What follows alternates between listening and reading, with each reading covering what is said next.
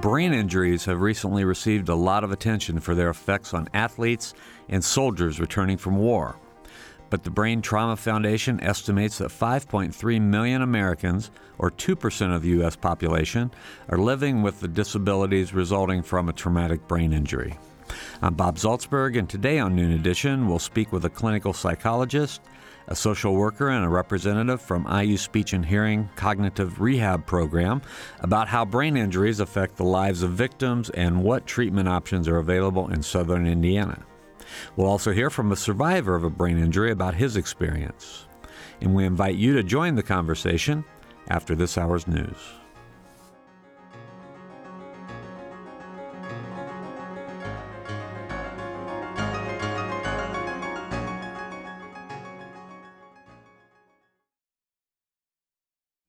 Production support comes from Smithville Communications, serving southern Indiana with fiber gigabit internet and digital IPTV.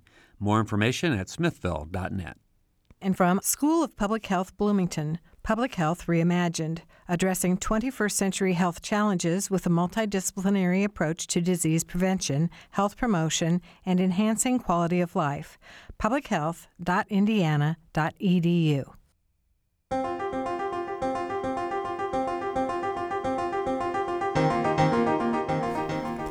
Welcome to Noon Edition. I'm Bob Zaltsberg, editor of the Herald Times, along with co host Mary Catherine Carmichael. And head injuries have received a lot of attention lately, uh, specifically from discussions about football players and also veterans returning from Iraq and Afghanistan. But at least 5.3 million Americans live with disabilities resulting from a traumatic brain injury, according to the Brain Trauma Foundation. And today on Noon Edition, we're going to take a look at this invisible disease, how brain injuries affect victims, and what is being done in southern Indiana to treat them. We have uh, four guests with us in the studio today. Dr. Stephen Curtis is here. He is a neuroscience trained clinical psychologist with a specialty in performance psychology. He works with brain damaged individuals and their families. Jean Kapler is with us. She is a local support network leader for the Resource Facilitation Program through the Rehabilitation Hospital of Indiana. She is a licensed clinical uh, social worker with a specialty in working with people with brain injuries. Laura Karcher is here. She is an associate clinical professor in the Department of Speech and Hearing Sciences at Indiana University. She is a supervisor of the Cognitive Rehab Program at IU Speech and Hearing. And also joining us today is Nick Philbeck. Nick has been a brain injury survivor since January of 2004 when he suffered a head injury during a basketball game when he was just 15 years old. He's been a member of the Brain Injury Support Group at the IU Speech and Hearing Clinic in Bloomington since February of 2012. If you want to join us on the program, please call us at 855-0811 in Bloomington or 1-877-285-9348. You can also join the live chat at wfiu.org slash noon edition, and you can follow us on Twitter at noon edition. And I also have to add, I, I think today in the newspaper that uh, Tom Crean actually said yesterday that uh, you know he said that Devin Davis, the IU mm-hmm. basketball player who was injured in a in an accident over the weekend, has a traumatic brain injury. That was uh, what mm-hmm. Coach Crean said. So uh, you know this is a very timely topic. Nick, I want to go to you first because you were injured in a basketball game when you were 15, and that was how many years ago? Almost 11. Almost 11 years ago? yeah, yeah, getting closer. So, how'd, how'd you get hurt? What happened? Uh, I was going for a loose ball and I hit heads with another player, and then my head hit the floor. Uh-huh. And uh, I don't remember if I lost consciousness or not, but it was definitely sort of an altered state of consciousness. But I, I went to the the hospital and everything on my CT scan checked out. I didn't have a concussion or anything like that. And so it was actually many years before I found out that what I had suffered was a traumatic brain injury and a lot of that was resulting from uh, a malformation at the base of my skull and my cervical spine that had been undiagnosed up until the point that, that I was injured. Mm-hmm. So, in, in, that sense, it made me aware of something that made me more susceptible to a traumatic brain injury and really more susceptible to a lot of different kinds of injuries that I, I hadn't been aware of until that point. Mm-hmm. Okay. Wow. Well, we'll come back and talk to you a, a little bit more. I'd like to get uh, some definitions out of the way. What, what exactly is a traumatic brain injury? Who wants to start with that? Jean? Well, um, uh, a traumatic brain injury is uh, an injury to the brain tissue that is caused by either a blow to the head, um, uh, some sort of mechanical force type injury. Uh, and that's uh, distinguished from just sort of a general acquired brain injury, which can result from a number of different things like uh, a stroke, um, uh, maybe a lack of oxygen to the brain, say in a near drowning experience, or a heart attack, or something that. Kind of more internal and external Right, right. sort of thing. Yeah, w- would you say that's a good way to kind of define it? Um, or disease process can you know, result in some sort of brain injury over time. Even uh, brain tumor and surgery, if you're cutting into someone's brain and taking out a part of that, that is in a controlled way injuring the brain. Mm-hmm, mm-hmm. Mm-hmm. Yeah, so concussions that we keep hearing about, those would be traumatic brain injuries? Yes. Okay. All right. So, Dr. Curtis, you uh, you work with a lot of people who have brain damage. So, what kind of you know what are the what are things that people should be aware of? And what what are the symptoms that they might uh, receive? And then what are the some some of the issues that, that come from this? Well, most injuries um, seem to, to involve the frontal areas of the brain. It's we're moving forward usually in, in some sort of vehicle, frequently with an accident. Uh, so we're stopping real short. the brain is bumping up against the front of the skull, and uh, unfortunately, that's the area of the brain where we have our executive function. So making decisions, choosing among options, making good decisions uh, can often be impaired. Uh, capacity to think about more than one thing at a time, prioritize, uh, kind of manage life generally can be impaired in, in uh, subtle and not so subtle ways. Uh, sometimes it takes a while to recognize that, gee, I'm not functioning in the same way. If it's a mi- uh, milder concussion, uh, then it's it's sometimes goes undiagnosed, and a person can live with an impairment for a long time and not recognize it.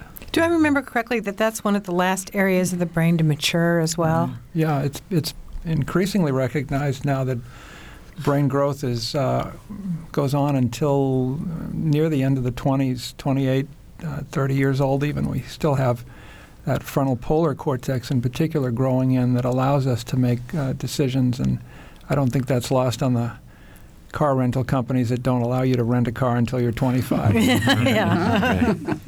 Good point. Yeah, I know uh, our friend Jean, um, Jill Bolte Taylor, who's on the, the show several has been on several times, talks about how you know the brain is developing for quite a long time. I think she's always talked about at least 25. So yeah, same thing.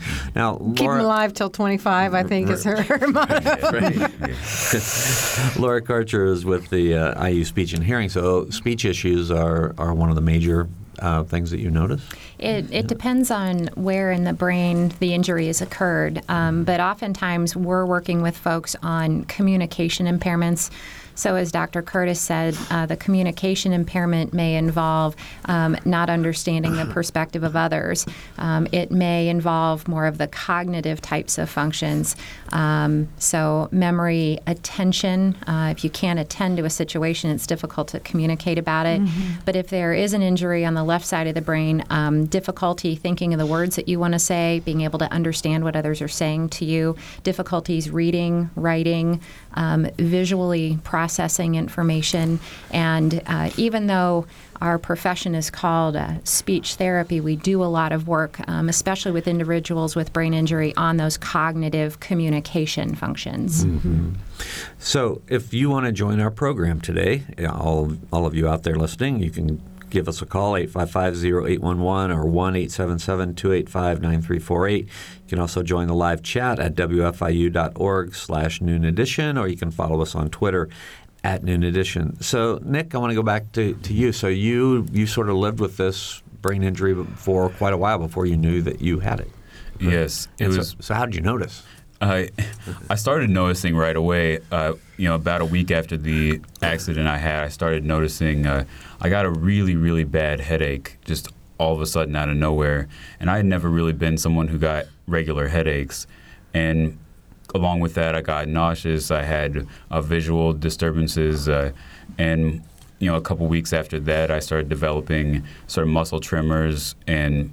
I in coordination in my hands. So you know, I just wasn't as as coordinated. I wasn't as focused, and you know, the the headaches especially really affected me, and you know, it, it affected me in school and everywhere else, but. I really didn't know what was going on, so you know I just kept kind of pushing through school. You know I didn't miss time, and you know I just kept going. But I noticed you know my grades started to slip a little bit more as I just wasn't able to focus as much. It was taking me longer to try to do everything, and you know it, it it affected my ability to even just get up in the mornings and and go because I was having difficulty getting to sleep because of the headaches and because of the new things that were going on. Mm. And so, you know, even though I didn't know what was going on, I knew something was clearly wrong. But after a while of not knowing what was going on, I kind of got used to it to the point where, you know, I kept going to high school. I graduated from high school. I went to college for a year and a half. And uh, like during the, the time I was at college, I started having even more severe symptoms, and they really started to to get worse. And you know, by the time I I got to my third semester of college, I missed more time away from from school than I was actually there.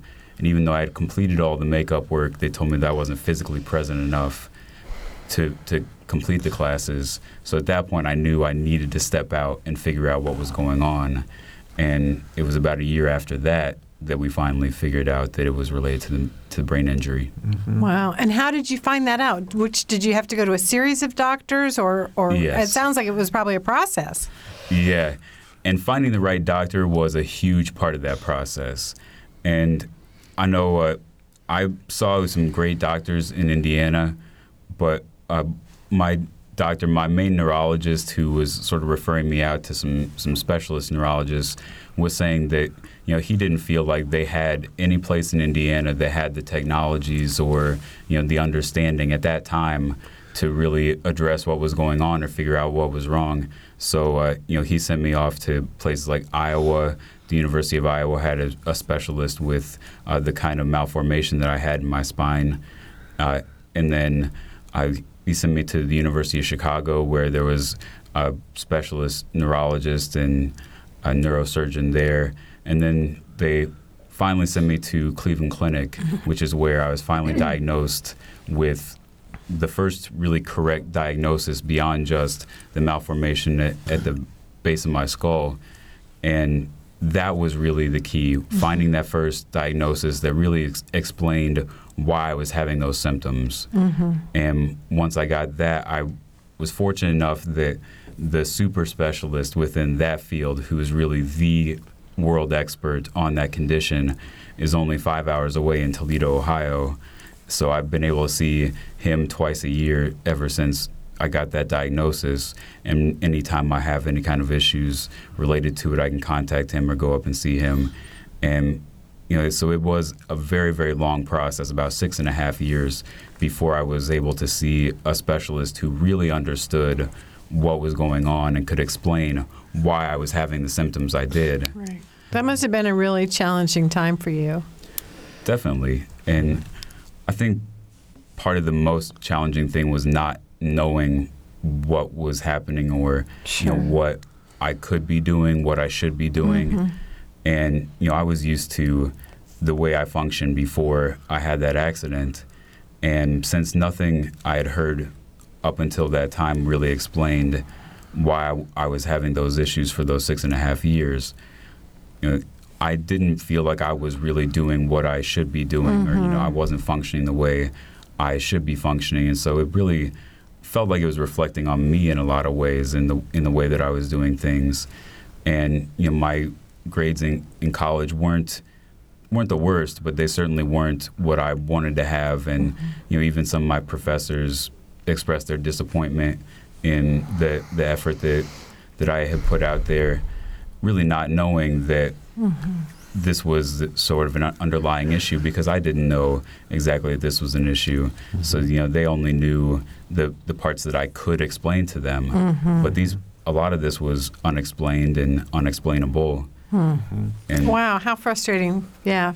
Well, uh, Jean and, and uh, Dr. Curtis, uh, how typical is this? I mean, do people? Uh, I mean, Nick's talked about a situation where he had a brain injury for six and a half years without really having that be diagnosed correctly. Do you see patients who go a long time before being diagnosed? That is actually really common. Is it? Um, it, it's it's sort of like this invisible disability, and it's oftentimes undiagnosed, even at the point of the emergency room. People come in, and if they're they seem to be functioning okay, and there's no obvious brain bleed from, let's say, a, a fender bender.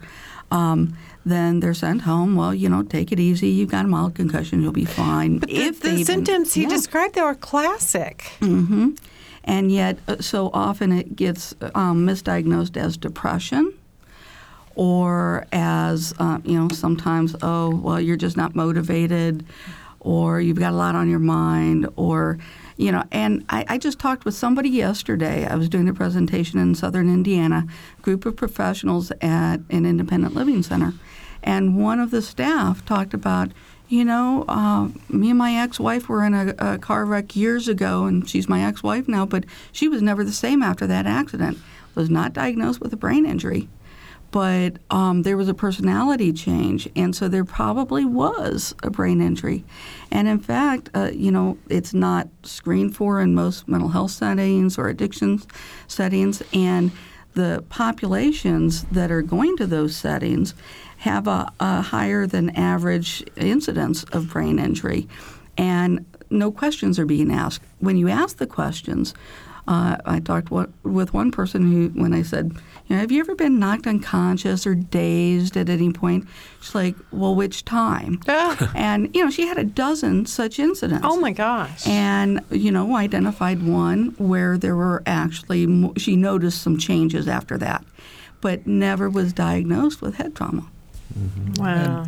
Also, one of the uh, um factors that, that is always at play is if you damage the brain in almost any way, any considerable damage, there's an unavoidable consequence of depression.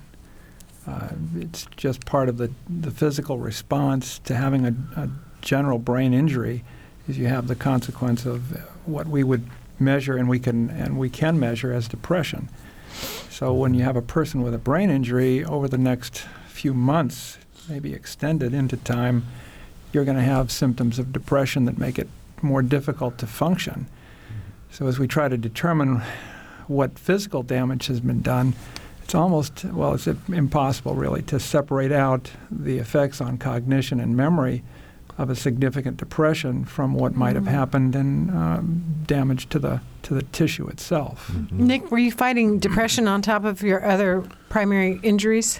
Yeah, and that especially happened after I left college. Yeah, I bet. and you know being isolated and not really seeing people not really getting out and you know especially since i had gone to college uh, away from home and coming back home and not really being around that support network outside of mm-hmm. my family who are a great support network but it's still you know most of the time being spent in my room alone and you know that definitely set in a lot of, of depression and a lot of issues that result from that and so, you know, I was also sleeping many, many hours of the day.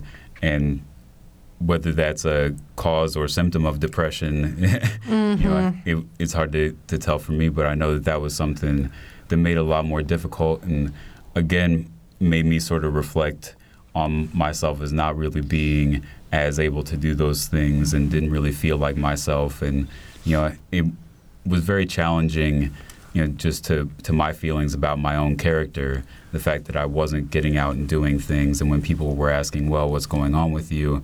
And I didn't feel really comfortable saying, well, I'm sitting in my room on the computer for, you know, a few hours and then I sleep the rest of the day. Mm-hmm. You know, that's not something that you want to share with people. You want to have Right. things going on and Right. you know, as much as I tried to pursue other things, I didn't feel like I was doing them as well as I would have before, mm-hmm. and that made it difficult to keep going Sure. because I was trying to do things at a level that I had done them before, and that was not really working for me. And it took me a long time to go back to the basics of what I had been doing.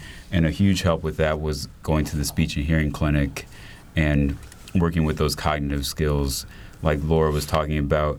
You know, for me, it wasn't my speech or my hearing that that people had noticed were concerns, but it was my cognitive decision making. Hmm. It was problem solving. It was planning, organization of things in my mind, and I I didn't know that those were the big issues. I just had a general idea that I had this brain fog that was making it difficult to do these things. But understanding exactly what the nature of that was was a hugely hmm. important part of it. And that's what I was able to get when I went to the speech and hearing clinic and actually did some exercises and saw, wow, I'm really not able to do these things as well as I thought I should be able to. Yeah.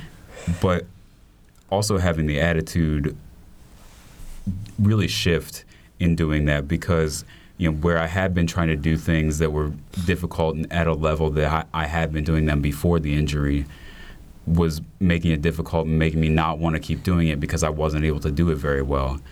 Whereas going back and really starting at those building blocks and just seeing, yeah, I'm not able to do this very well, but since I had weekly meetings at the speech and hearing clinic, I would do the same exercise and come back a week later and see the kind of progress I had made on that. And I realized, wow, if I just started at these building blocks and thought of it as I have a traumatic brain injury, I'm going to need to rebuild some of these things and just start back from the beginning. It happened really quickly that I was able to rebuild those processes and get to a point where I was doing those exercises exactly how I thought I should be doing them. Mm-hmm. That's and, great. And I, I And you were able I've to let yourself off the experienced lot. hook. Yeah. Yeah, and quit And- being so hard on yourself. And a lot of people in the brain injury support group have expressed the same frustration with not being able to do things the way they had before and feeling like a different person. And part of that rebuilding to what whatever you want to be, I think is a, an opportunity that a lot of people have seen within the support group and an opportunity that can be lost on a lot of people with brain injury is that it does give you an opportunity to go back to the very basics, the very beginnings of things, and think of what kinds of things do I want to learn, what kinds of things do I want to do, and really who do I want to become now. And that's something that's been a really powerful part of the process for me. And I know a lot of other people have expressed the, the same kinds of things. Mm-hmm. Laura, can you talk a little bit more about the about the rehab program and mm-hmm. about the, the support group? Yeah, um, rehabilitation after brain injury ideally is a team effort, and um, that team includes uh, the folks at, at the acute care, the emergency room, all the way through to perhaps inpatient rehabilitation, a rehabilitation hospital stay. There's a couple in Indianapolis, and then certainly outpatient services. But it goes beyond that, like Nick mentioned. Um, it's it's about educating the individual with the brain injury, the family, the, the folks that, that they're with, perhaps um, peers in school, perhaps um, folks at the, the job site that they're re- returning to, certainly their family, caregivers, staff that they're working with. Um, and then the, the additional component to that is a support network and building that.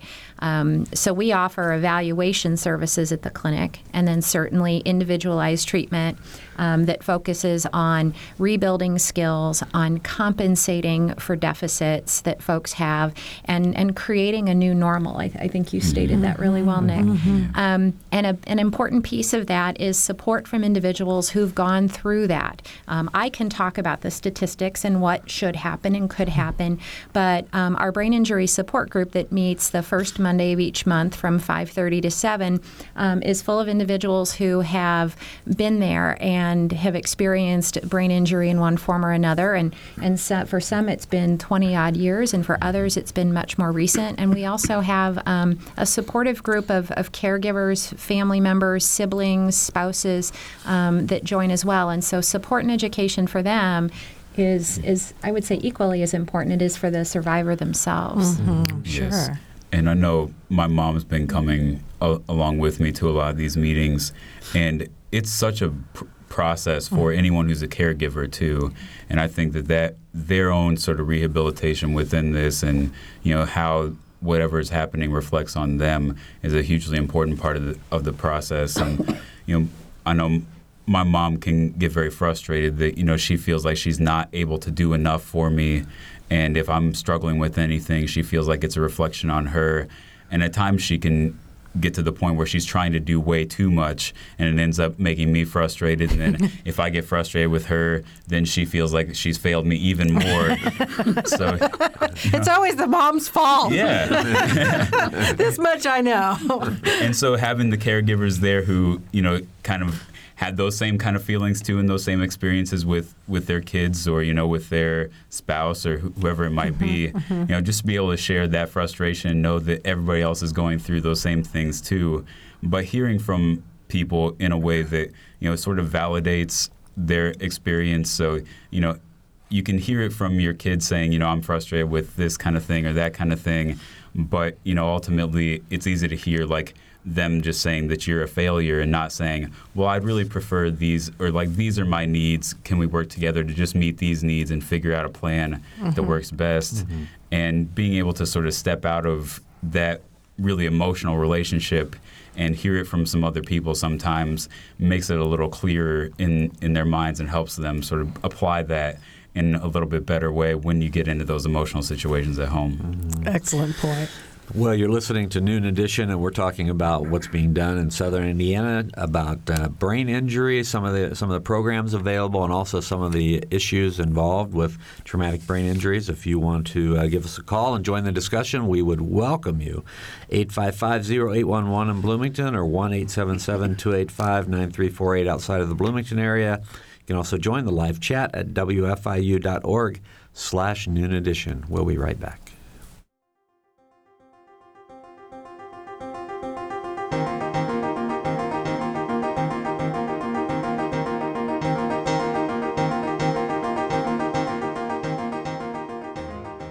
This is Noon Edition on WFIU. Production support comes from Smithville. Information at smithville.net. And IU School of Public Health Bloomington. Online at publichealth.indiana.edu. WFIU News covers South Central Indiana and the state each day. You can read news throughout the day as it's posted on our website at wfiu.org. And you can pick up a digest of all the top stories. It's like a newspaper delivered to your inbox each afternoon. It's a free and easy way to stay on top of not only the headlines, but also the in depth audio, video, and print news stories you can't get anywhere else. Subscribe right now at wfiu.org/news.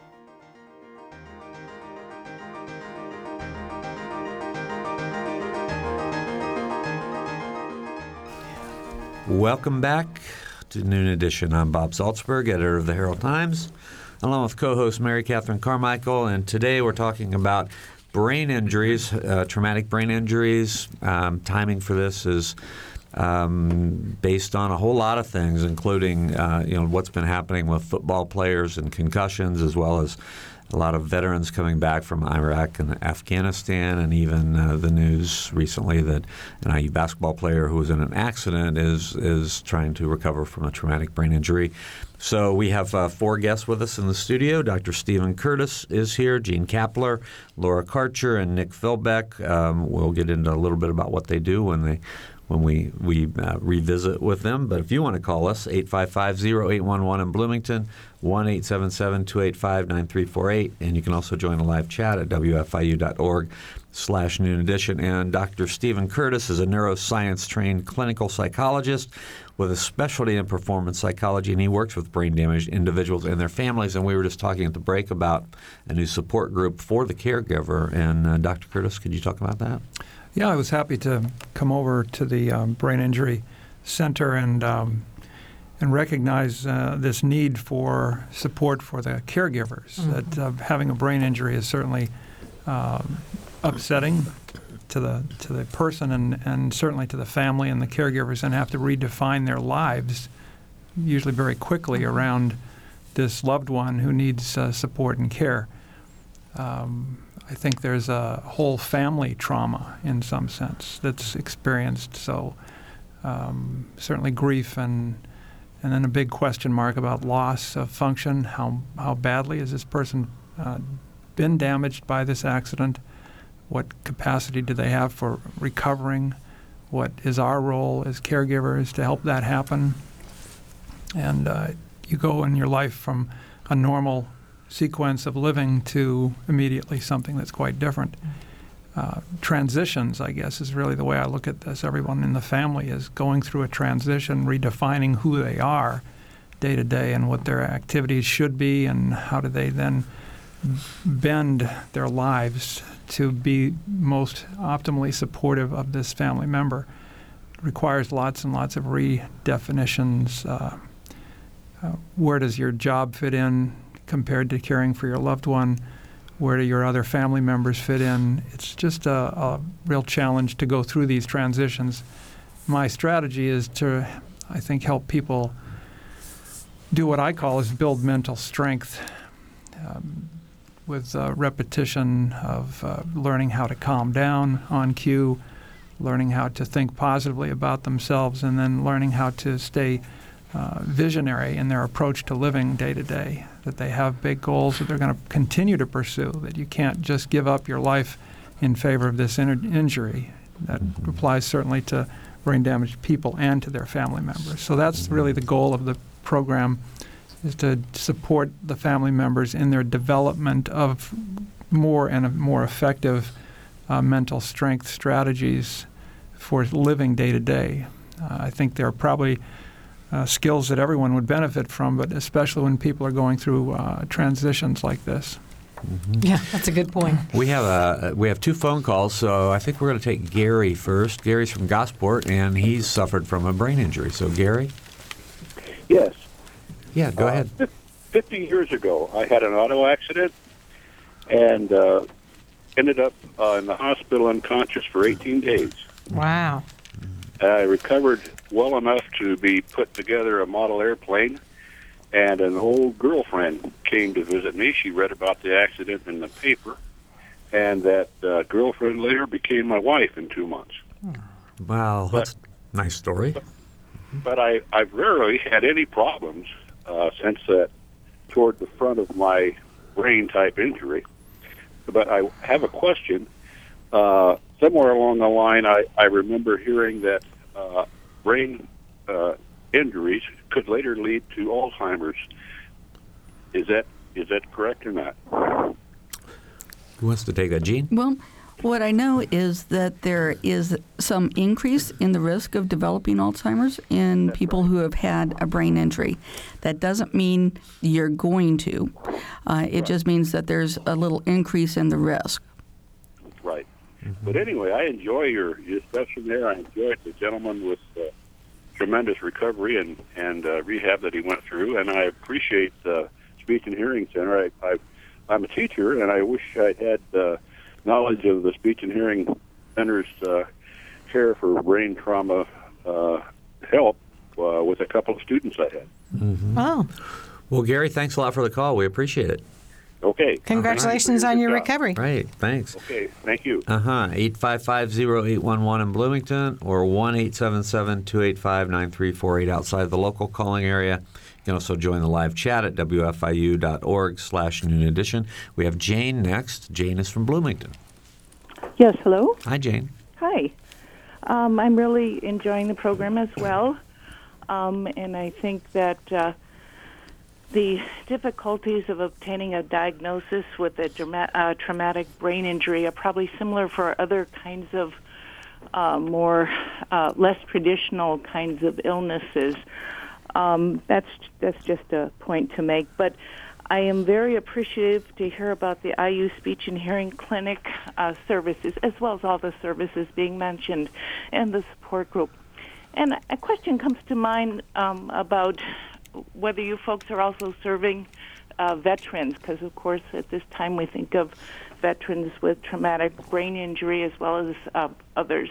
And I just wondered if you could talk a bit more or a bit about that. Laura? Yeah, um, we do provide services for veterans um, when we're able to collaborate with the, the VA system. Um, there are some roadblocks that I think anybody outside of the VA system is trying to, to work through in order to provide those services. So we have seen several veterans at the um, clinic. Veterans are certainly encouraged to join us in the support group. Um, you don't have to have been a patient of the clinic at all to, to join the support group. Anybody can drop in at any time. Um, so we, we certainly would like to see more of those veterans and hope to do so in the future. Does it affect um, what happens, the fact that they um, also may be suffering PTSD, or is PTSD sort of a typical thing for people who have suffered traumatic brain injury in Well- any way? Certainly, the, the PTSD um, is an associated factor with the brain injuries that we're seeing in the veterans. Um, however, PTSD is also something um, that can be, be seen in folks with any brain injury. Um, certainly, um, the, the trauma that one suffers after um, an assault, after a motor vehicle accident, um, we we don't provide that particular um, treatment per se at the speech and hearing clinic, but um, I think it also illustrates the need for a team approach. And so it's it's pretty frequent that folks that we see for strategies, cognitive language um, treatment, they're also getting concomitant counseling services. Um, Jean uh, has has been uh, able to provide a number of those services for us. Um, Dr. Curtis as well. Uh, so certainly combining traditional services as well as counseling to address the effects of PTSD is important. Well, thank you very much. All right, thanks a lot, Jane. Uh, we have uh, two more callers that have joined us too. So let's go to Randy from Bloomfield next. Randy, go ahead. Okay, Ra- Randy, we have you on the line. Hello, Bob. Hey, Randy, go ahead. Hello, Mary. Hi, Randy. How are you? Well, we're great. How are you today? Not bad at all. I have a question directed towards your panel of experts on the brain. Okay. Uh, a few years ago, there was a story that was not only national news, it was international news. It actually went viral about a construction worker who was uh, just going along about his day framing houses and uh, working with pneumatic tools, uh, air nail gun, uh, ricocheted, and the nail lodged behind his eye socket and through his brain. And uh, he didn't even realize that it had occurred. And he got home that evening, and I guess he uh, started to have really bad headache. And his wife took him to the emergency room, and they said, "You have a nail in your." And I just, I, I'm curious, how does, how is that possible for someone to to survive something like that? And I've never heard any follow up on how he turned out, but it was, uh, it was, it was pretty pretty much on all the news networks when it happened. And I I- don't know how he turned out, but uh, did now how is a human brain able to actually survive something like that? All right, we're gonna we're gonna go to Jean first. Well, you know, it strikes me that every injury is unique. And um, so, what happens from an injury, you know, how can a person survive a nail in their brain? Um, you know, partly that's kind of localized as opposed to very diffuse. Uh, it depends on the extent of the damage and what part of the brain is damaged. And so, you know, that gentleman, I guess, in a way, got lucky that that nail went in in a way that did not kill him. Um, there have been people who have had gunshots to to the head. Um, uh, Gabby Gabby Giffords, uh, U.S. representative, was was shot and has recovered. Um, so it's kind of amazing how uh, you know people can survive some of these really serious injuries. Um, so One of the famous cases uh, cited in neurological history, uh, the treatment of neurological injuries, is a case of a man in, I think, 1858, a man named Phineas P. Gage, who was tamping explosives on a railroad construction site, and the tamping rod was blown up through underneath his chin and um, made a very large hole, and uh, he was able to survive. Uh, was not uh, didn't succumb to infection. Um, ended up going around the country and putting a, a rod down through his the hole in his head. Um, well, I, I, I, I think would- I just wanted to mention that because it's a famous case, And the fact is that the man was able to continue living uh, with this hole. Uh, unfortunately, he was starting to make some bad decisions, and his life did uh, deteriorate. But there's the capacity, especially in the frontal part of the brain, to survive these injuries. But you're not going to be the same person. And if you ask the right questions of a person who, who has survived these injuries, usually can find that there is some deficit. Well, I do have another I, I, another part to this question that kind of is it sometimes in the best interest of the patient to leave the impaled object? the neurologist would have to make that dis- determination. Is it actually safe to uh, remove it, and is it in a position where it's going to cause further damage? And um, that would be a case by case basis. Um, I know uh, with epilepsy, there are folk, uh, epileptic seizure foci in the brain that can be determined, and then the surgeon has to decide do we remove this point of focus where the epilepsy begins and the seizures begin, or do we not, and allow this person just to continue living with the epilepsy? Because if we remove the area that's damaged, the person will live with more trauma and more uh, deficit.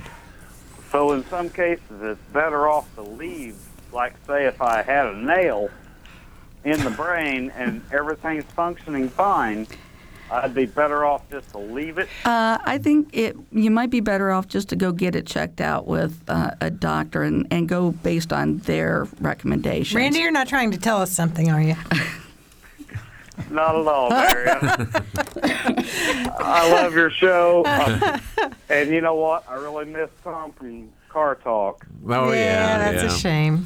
Well, thanks for your call today, Randy. It's nice to hear from you. Good. Yep. All right. 855-0811 in Bloomington, 1-877-285-9348 outside of the Bloomington calling area. And you can join the live chat at wfiu.org slash noon edition, or you could follow us on Twitter at noon edition. So that, that calls a tough act to follow because Yeah. it's kind of interesting. But I, I, I'm curious, how are we doing in, in your estimation as a society uh, supporting people with traumatic brain injury? Do we have a? It sounds like we may have a long path to to walk on this one. You know, Uh, I I see a lot of need for a lot more support. Um, you know, there there are some innovative programs that have been rolled out in Indiana, and I'll tell you a little bit about that. But um, just in, in doing that work, I see so many unmet needs.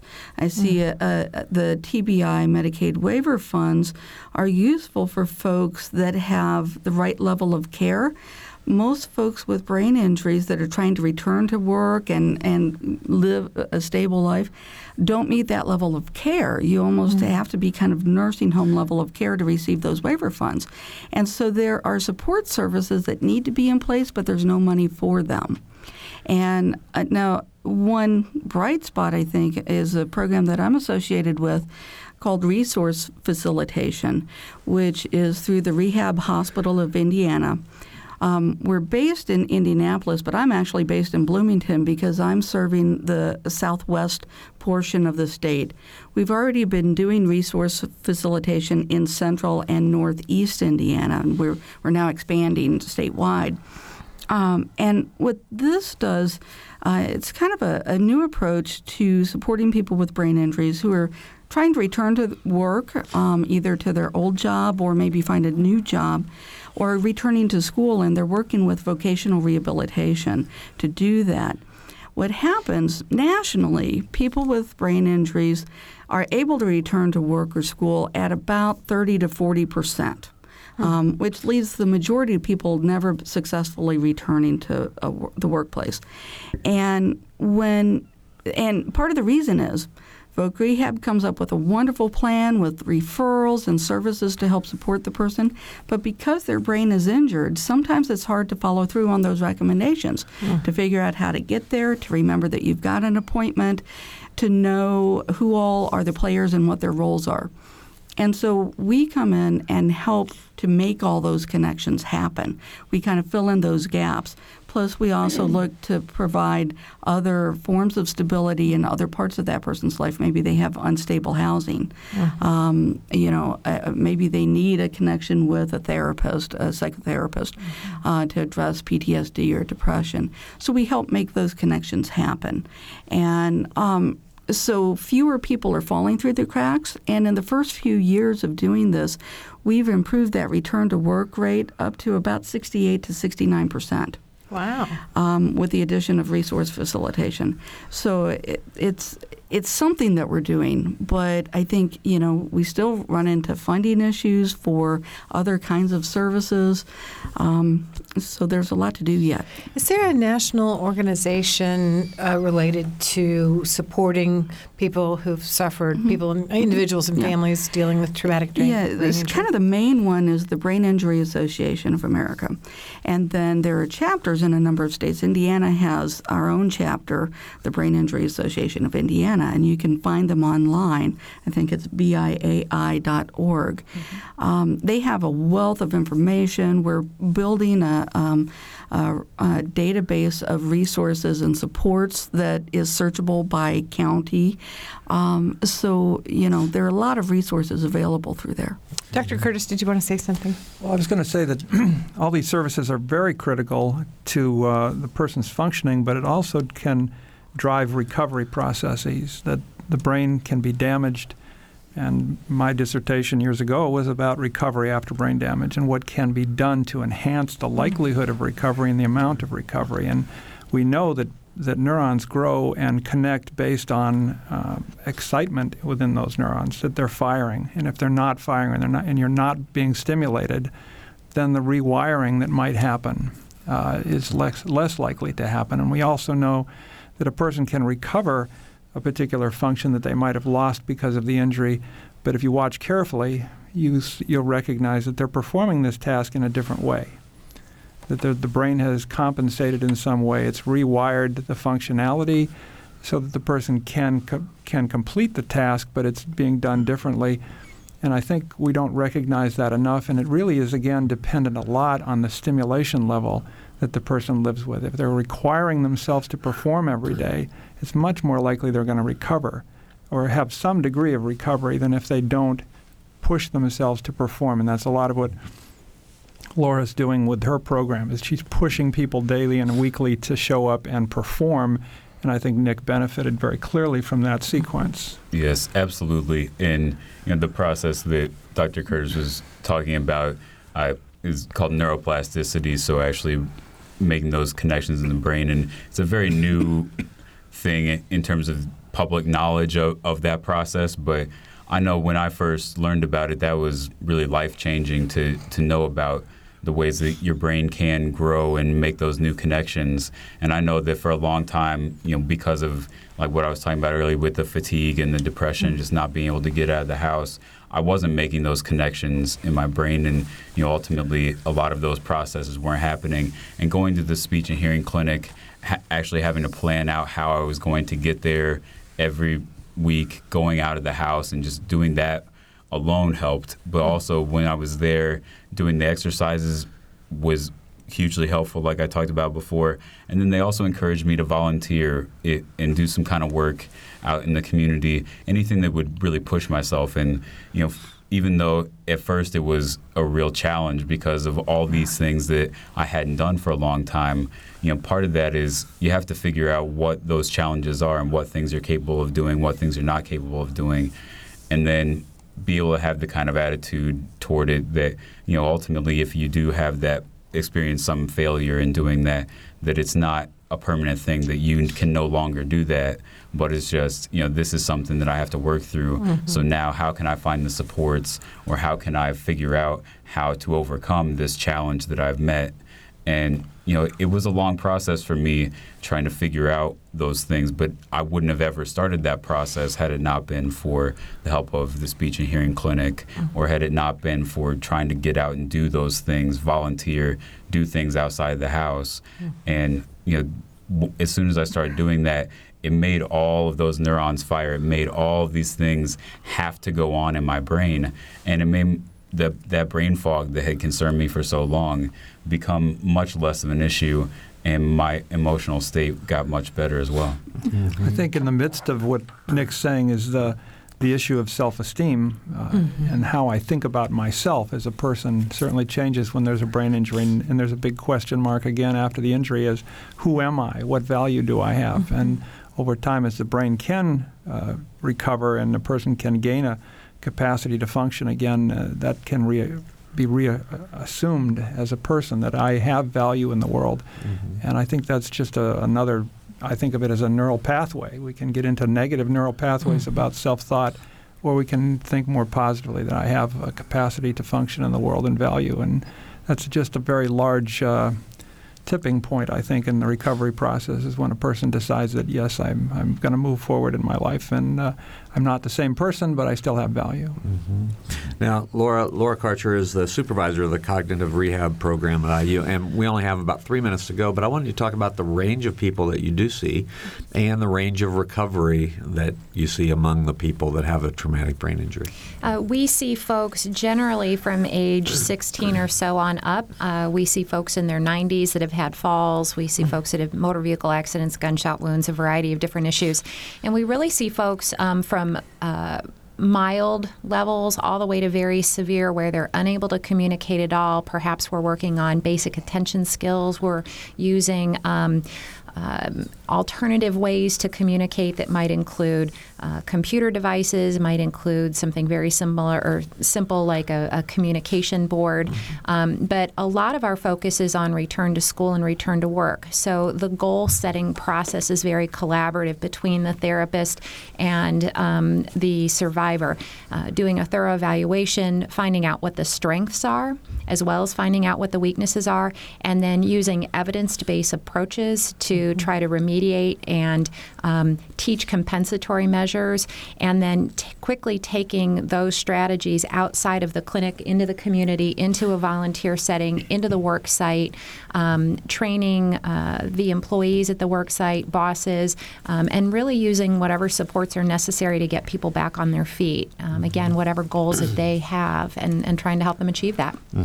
Okay, so the uh, the the talking again about veterans. So you mm-hmm. say you have seen some veterans. Mm-hmm. What what are their brain injuries coming from generally? Are they Uh, generally, from the uh, uh, the explosions that they're um, experiencing, um, I would say probably more that than actual penetrating injuries. Uh, but of course, there's shrapnel and, and all of that kind of thing. But they're concussions from the explosion and things. Right. So it there's a, a blast force that's generated. Um, so it's not even necessarily being hit by an object, but that wave, that pressure wave, um, compresses not only the internal organs but can um, uh, compress the brain tissue itself and cause an injury. And so, uh, like Dr. Curtis mentioned earlier, the brain is you know bounced mm-hmm. around essentially in the skull, mm-hmm. and the injury can occur in that that method. Mm-hmm. Okay, and all of you are seeing some of the some of the result of that. I'm, sh- I'm sure.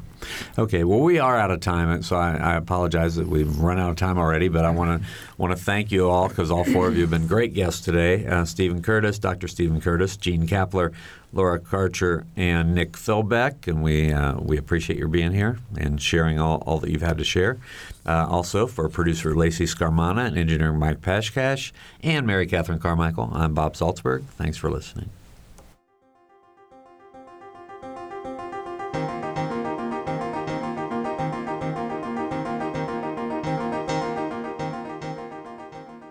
Noon Edition is a production of WFIU and the Herald Times.